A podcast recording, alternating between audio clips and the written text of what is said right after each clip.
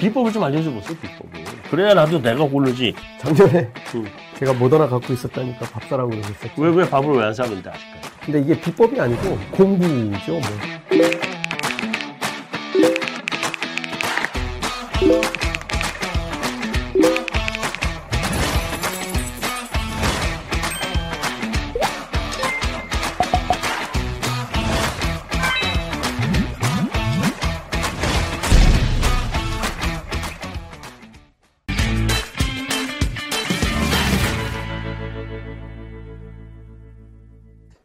돈이 되는 경제 공부 머니클래스 시작합니다. 오늘은 좀 특별한 손님을 모셨습니다. 여러분들 뭐 경제 읽어주는 남자, 경익남 이렇게 유명하신 분인데요. 김광석 실장님 모셨습니다. 네, 반갑습니다. 반갑습니다. 네. 예. 자, 오늘 제가 서점에 가보니까 위드 코로나 2022년 경제 전망.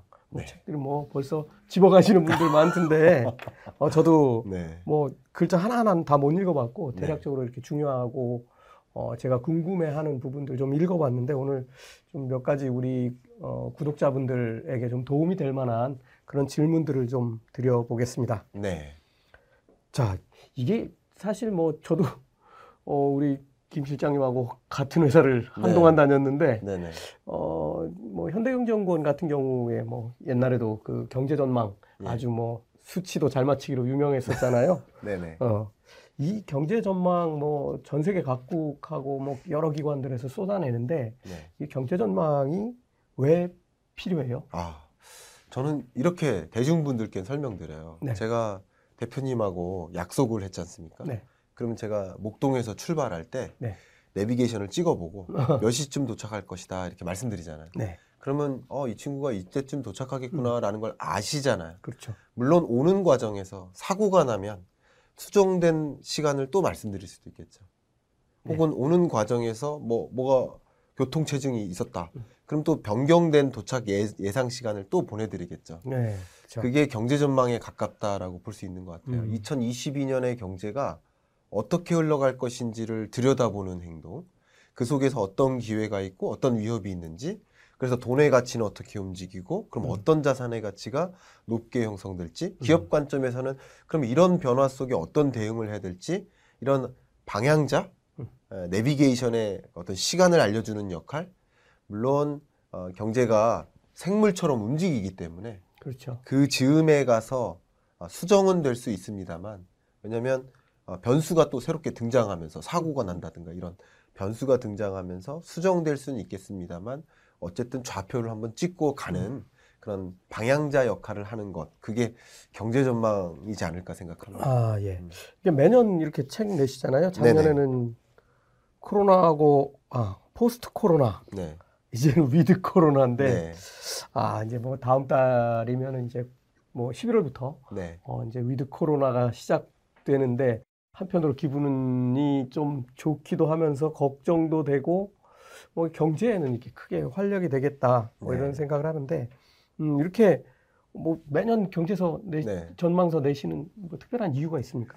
뭐 그 계기는 처음에 이제 현대경제연구원에서 거시경제실에서 연구원으로서 경제 전망 보고서를 쓰는 하나의 부문만 맡았다가 이제 삼성 KPMG 경제연구원으로 가서는 거시경제실장을 또 맡으면서 예. 제가 그 경제전망을 아예 PM으로서 역할을 했었죠.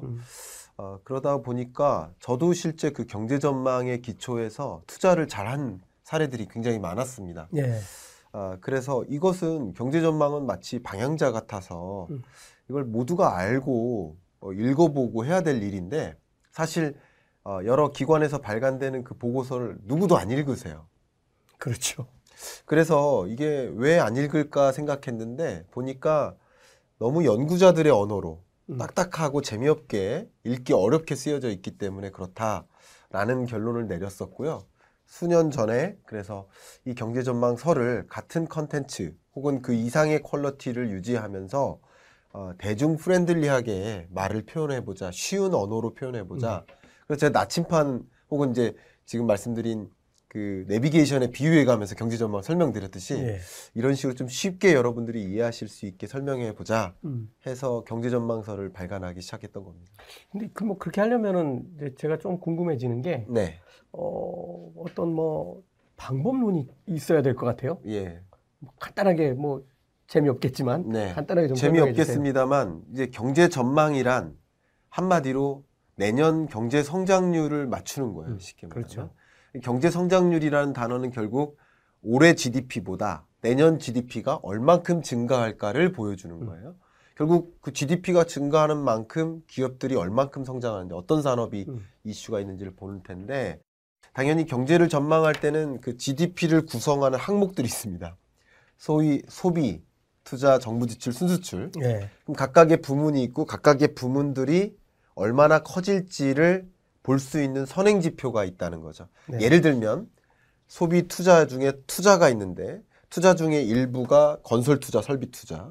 그럼 건설 투자가 얼마나 늘어날까를 보기 위해서 볼 수 있는 선행 지표가 있는데 예를 들면 건설 인허가 건수라든가 이런 선행 지표가 2년 후에 이 건설 투자를 결정짓는 여러 선행 변수 중에 하나니까 이런 선행 변수들을 가지고 진단해서 향후에 이런 부문들이 얼마나 늘어나는지 해서 이제 GDP의 증가폭을 계산해 보는 것이죠. 예. 자, 좀 세계 경제를 먼저 짚어봐야 될 것 같은데요. 네. 뭐 우리는 뭐 선진국들보다는 조금 늦긴 했는데 이제 네. 뭐 위드 코로나 선언하고 11월부터는 뭐 우리가 그동안 많은 제약을 뒀던 부분들이 이제 서서히 풀려. 갈 것 같은데요. 네. 이렇게 되면 뭐 경제에 도움이 되긴 할 것 같은데 네. 2022년 되면은 경제가 얼마나 좋아집니까? 네, 2022년 저는 이제 세계 경제 전망 같은 경우는 제가 직접 한다기보다는 IMF의 전망치를 인용해서 말씀드리고 IMF. 왜냐하면 네. 세계 경제 성장률이나 아니면 국제 유가 전망, 환율 전망 이런 대외적인 변수들은 이제 한국 경제를 전망하는 산식 안에 전제되는 변수라고 그렇죠. 생각하고요. 네. 이런 것들은 저는 이제 IMF나 이런 국제기구들의 전망치를 인용하는 편입니다.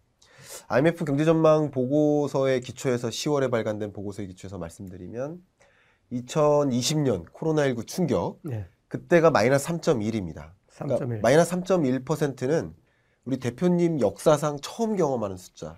한국은 네. 그렇게 되지 않았어요? 그 정도까지는 아닙니다. 98년에 안 그렇게 됐나요? 한국은 97, 8년에 IMF 외환위기 때 마이너스 5.1%. 그렇죠. 한국은. 상대적으로 2020년에는 마이너스 0.9%. 그러니까 한국만 보면 IMF 외환위기만큼은 아니고요. 그렇죠. 세계 경제로 본다면 역사상 그런 일이 어쩌면 없었다. 1930년대 대공황 이후로 네. 그러니까 대공황을 경험한 적은 없으시니까 대부분. 네. 그래서 역사상 가장 충격이었고요. 그리고 기저효과가 작용할 것 아닙니까? 전년 GDP가 움푹 빼였으니까 평년만도 못하는데도 불구하고 GDP가 상당히 증가하죠. 예. 2021년의 모습이고요. 2021년은 뚜렷하게 반등해서 한 5.9%까지 상승합니다. 예. 이게 세계경제 성장률이 평균적으로 한 3.5% 정도라고 한다면 상당히 높은데 이것은 이제 기저효과 그렇죠. 때문인 거죠. 자, 이렇게 비유를 해요. 농부가 농사를 짓는데요. 100상자, 100상자, 100상자. 근데 20년에 50상자. 21년에는 80상자밖에 안 돼요. 여전히 평년보다 못해요. 근데 증가율로만 보면 엄청 높죠. 네. 네, 그런 뜻이에요. 네. 그리고 22년에는 기저효과가 상쇄되면서 정상적인 경제로 가는 과정인데 그럼에도 불구하고 굉장히 높은 성장세를 유지합니다. 대략 4%대의 성장세를 유지합니다. 예. 이 정도면 굉장히 높은 수준이거든요. 그렇죠. 예. 우리나라 뭐 그 전에 그 우리 코로나 이전에도 4%는 어림도 없는 수치 아니었어요? 어렵죠. 예. 예. 알겠습니다. 좀 뭐 올해만큼은 아니지만 올해 많이 성장한 거는 작년에 발목이 잡혀서고 내년에는 올해 이렇게 성장했는데도 4%대 성장을 예상한다. 이렇게 말씀해 주셨습니다.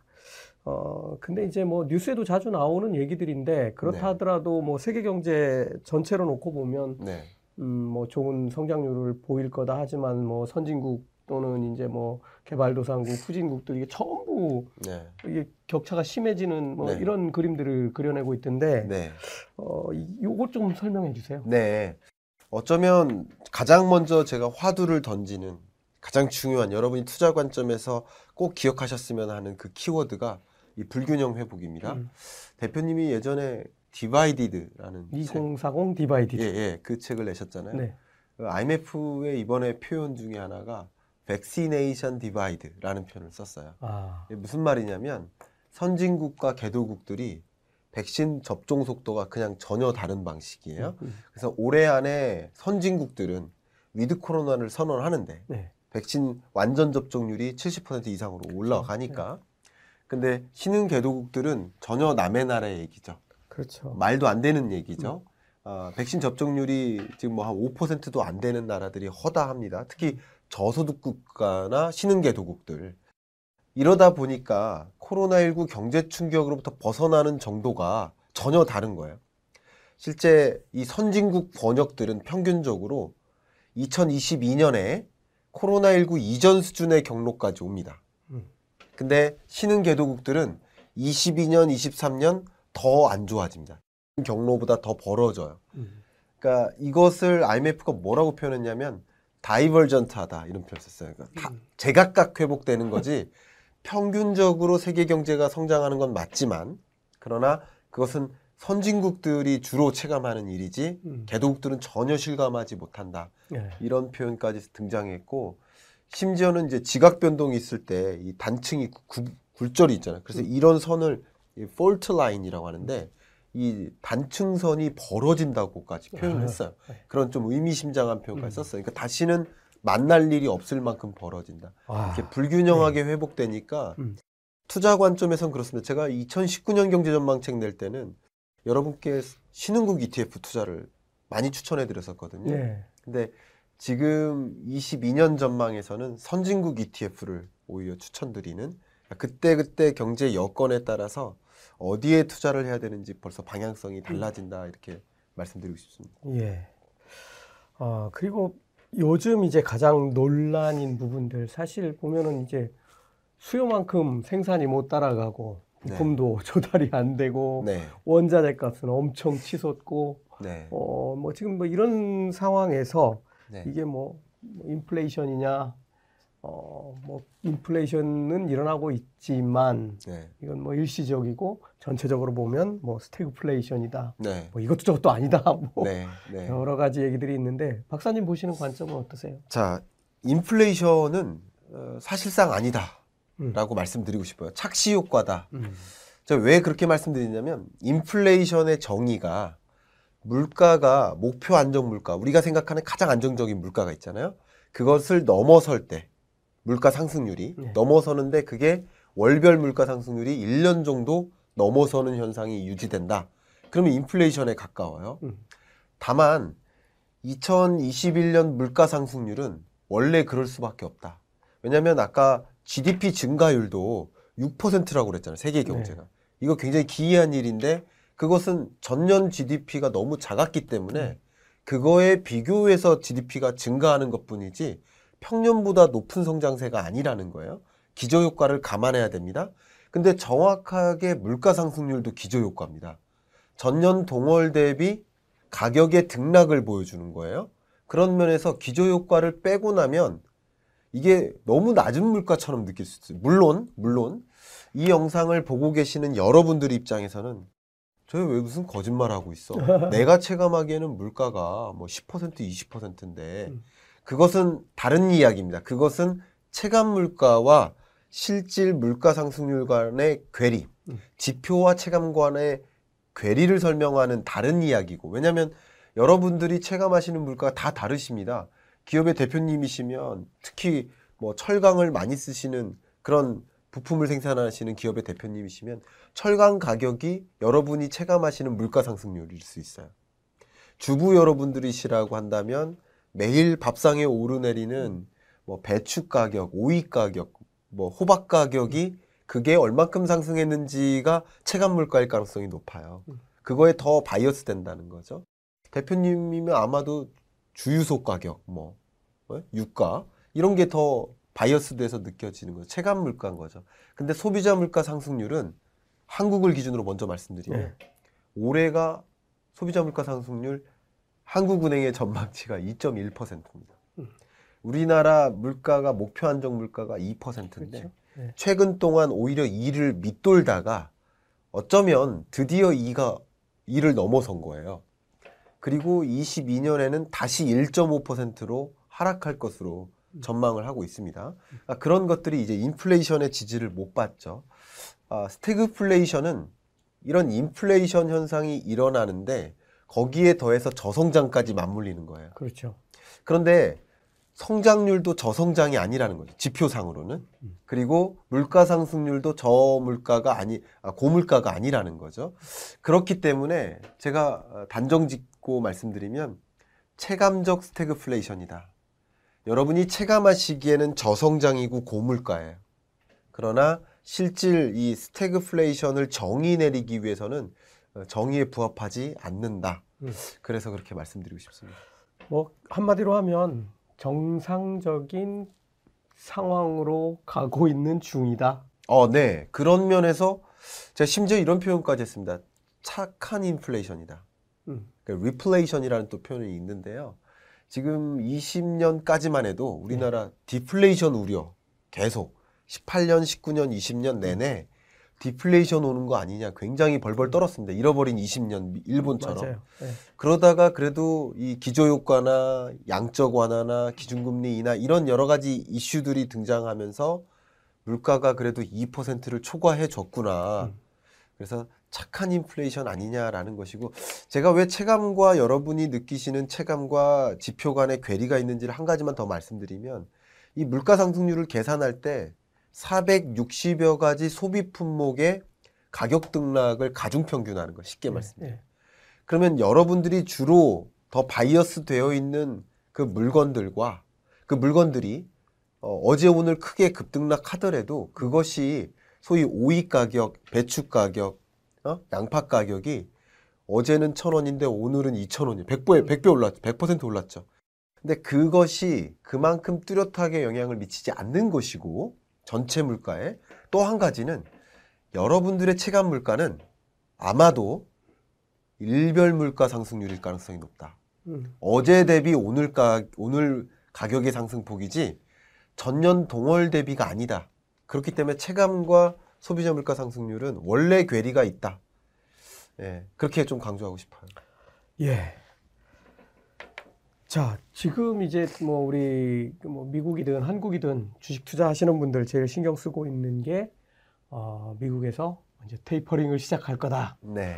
이게 지금 한 달에 1,200억 달러씩 네. 지금 채권 매입하고 있죠. 네네.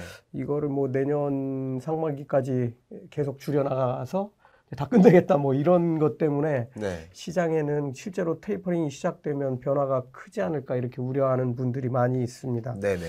이게 테이퍼링이 시작되면 어떤 변화들이 생길지 좀 설명을 좀 해주세요. 한마디로 머니 무브먼트죠. 네. 돈의 이동이 있습니다. 한번 생각해 보시면 2020년이 이토록 역사상 가장 충격적인 비유컨대 경제 위기가 없었던 거예요. 그만큼 역사상 가장 가파른 속도로 금리를 끌어내렸던 거죠. 유동성을 공급했던 거죠. 그렇죠. 그러면 이런 경제 충격에 대응하기 위해서 통화 정책을 있는 힘껏 갖다 붙였다고 해석을 해볼 수 있는데 그럼 그런 과정에서 이토록 순식간에 돈의 가치가 떨어져 본 적이 또 없는 거예요. 그러면 또 반대로 이토록 순식간에 자산 가치가 올라가 본 적도 없는 거예요. 그렇죠. 그래서 모든 자산 가치가 폭등했는데 그 자산 가치의 폭등이 단순히 우리나라만 있었던 게 아닌 거예요. 그렇죠. 우리나라의 주택가격 상승률이 코로나19 이후 계산을 해보면 대략 한 15%에서 20% 사이인데요. 근데 우리나라보다 뉴질랜드는 예를 들어 2배나 더 높게 상승했고요. 우리나라는 OECD 회원국 중에서 중간 수준밖에 안 됩니다. 상대적으로. 그러니까 우리나라만 이 주택가격이나 자산가치가 상승한 것이 아니라 세계적으로 상승했는데 그 이유는 세계적으로 모두 다 있는 힘껏 유동성을 공급하고 이 금리를 인하했던 거죠. 그런데 이게 통화정책을 다른 말로 완화적 통화정책이라고 하죠. 그럼 이제 달라진 국면에는 달라진 통화 정책이 필요한 거죠. 그러니까 경제가 회복된다고 했잖아. 물론 불균형 회복이긴 하나 선진국 입장에서는 어쨌든 뚜렷하게 회복된다고 말씀드리지 않았습니까? 그럼 회복되는 국면에서는 통화 정책도 정상화해야 되지 않겠습니까? 그러니까 정상화하는 국면으로 가는 거죠. 유동성을 1200억 달러씩 공급하다가 줄여나갈 필요가 있는데 다만 갑자기 혹시 대표님이 자녀한테 용돈을 주다가 내일부터 0이야. 그럼 어떻게 자녀가 반응합니까? 자녀가 집을 나가겠죠. 집을 나간다. 그러니까 극단적인. 아니, 저를 이런... 부르는 호칭이 네. 아빠에서 아저씨로 바뀌겠죠. 아, 그렇죠. 그런 반응, 그런 시장의 반응을 경제학에서는 이제 발작이라고 하는 거죠. 긴축 발작. 그러니까 긴축 발작이 없도록 하기 위해서 유동성을 1200억 달러에서 조금씩 줄여나가는 거죠. 발작 없어라. 한 달에 뭐 200억 달러씩 이런 그렇죠. 식으로. 예, 약 100, 지금으로서 한 150억 달러씩 줄여나갈 텐데 예. 근데 이것은 완화적 통화정책에서 긴축적으로 전환되는 것까지는 아닐 수 있어요. 왜냐하면 여전히 유동성을 공급하는 그렇죠. 거니까 예전만큼은 아니지만 예. 그러니까 완화적 통화정책인 거 맞는데 결과적으로는 이제 긴축적 통화정책으로 건너가기 위한 준비 과정인 거죠.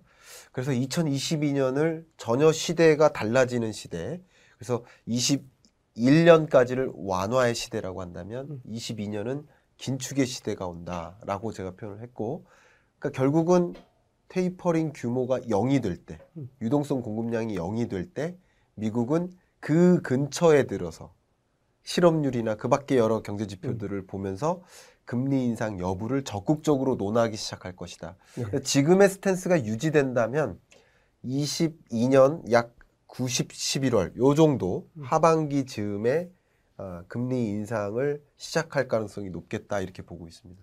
네, 미국 얘기입니다. 네, 미국 네, 얘기죠. 네, 그러니까 이제 내년 상반기까지는 이제 지금까지 계속 풀리고 있는 돈의 규모를 계속 점진적으로 매달 줄여나가고 상반기가 끝날 때쯤 되면 이제 돈 풀기는 거의 마무리되고 그렇죠. 하반기에 이렇게 좀 뒤쪽으로 가면 네. 이제는 금리 인상을 저울질하면서 실제로 금리 인상을 단행할 가능성이 크다. 이렇게 네. 정리할 수 있겠네요. 그렇습니다. 예, 이런 변화들이 자산시장에 뭐 직접적으로 영향을 줄 게 뻔하잖아요. 그렇습니다. 우리 같은 경우도 지금 금리 한 번 올렸죠. 0.75로. 네.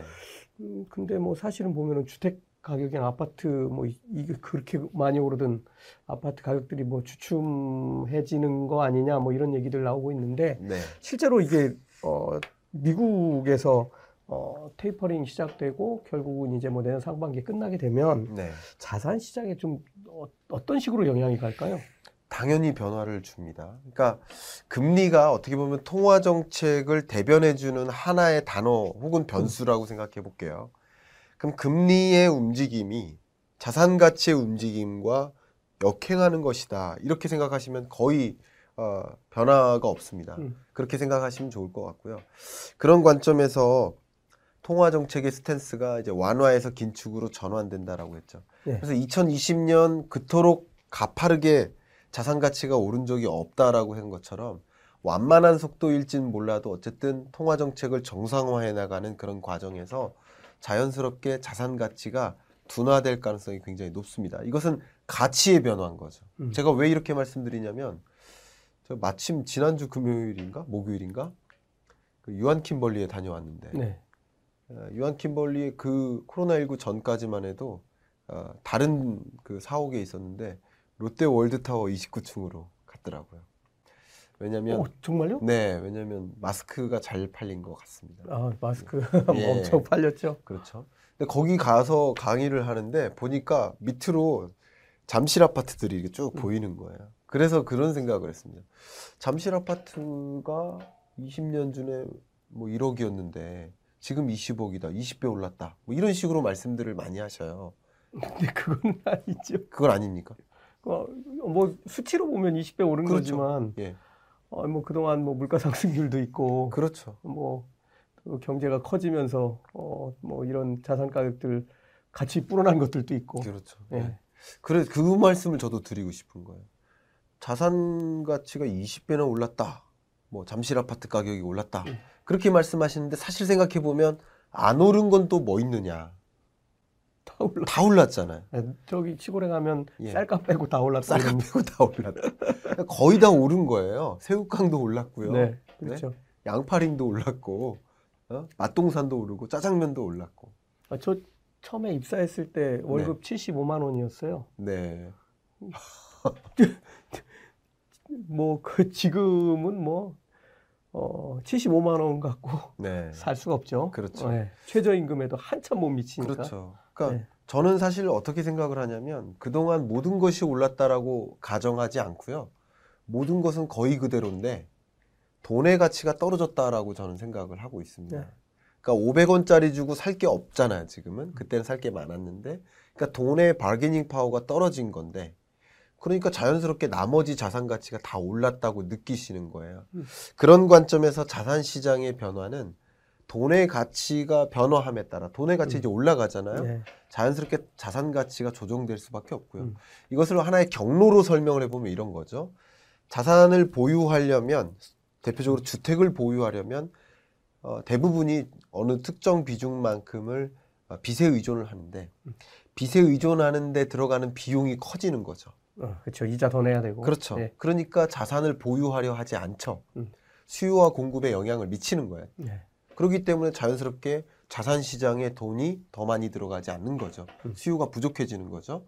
그러면서 자산 가치의 상승세가 둔화될 수밖에 없다. 이렇게 네. 보는 것이죠.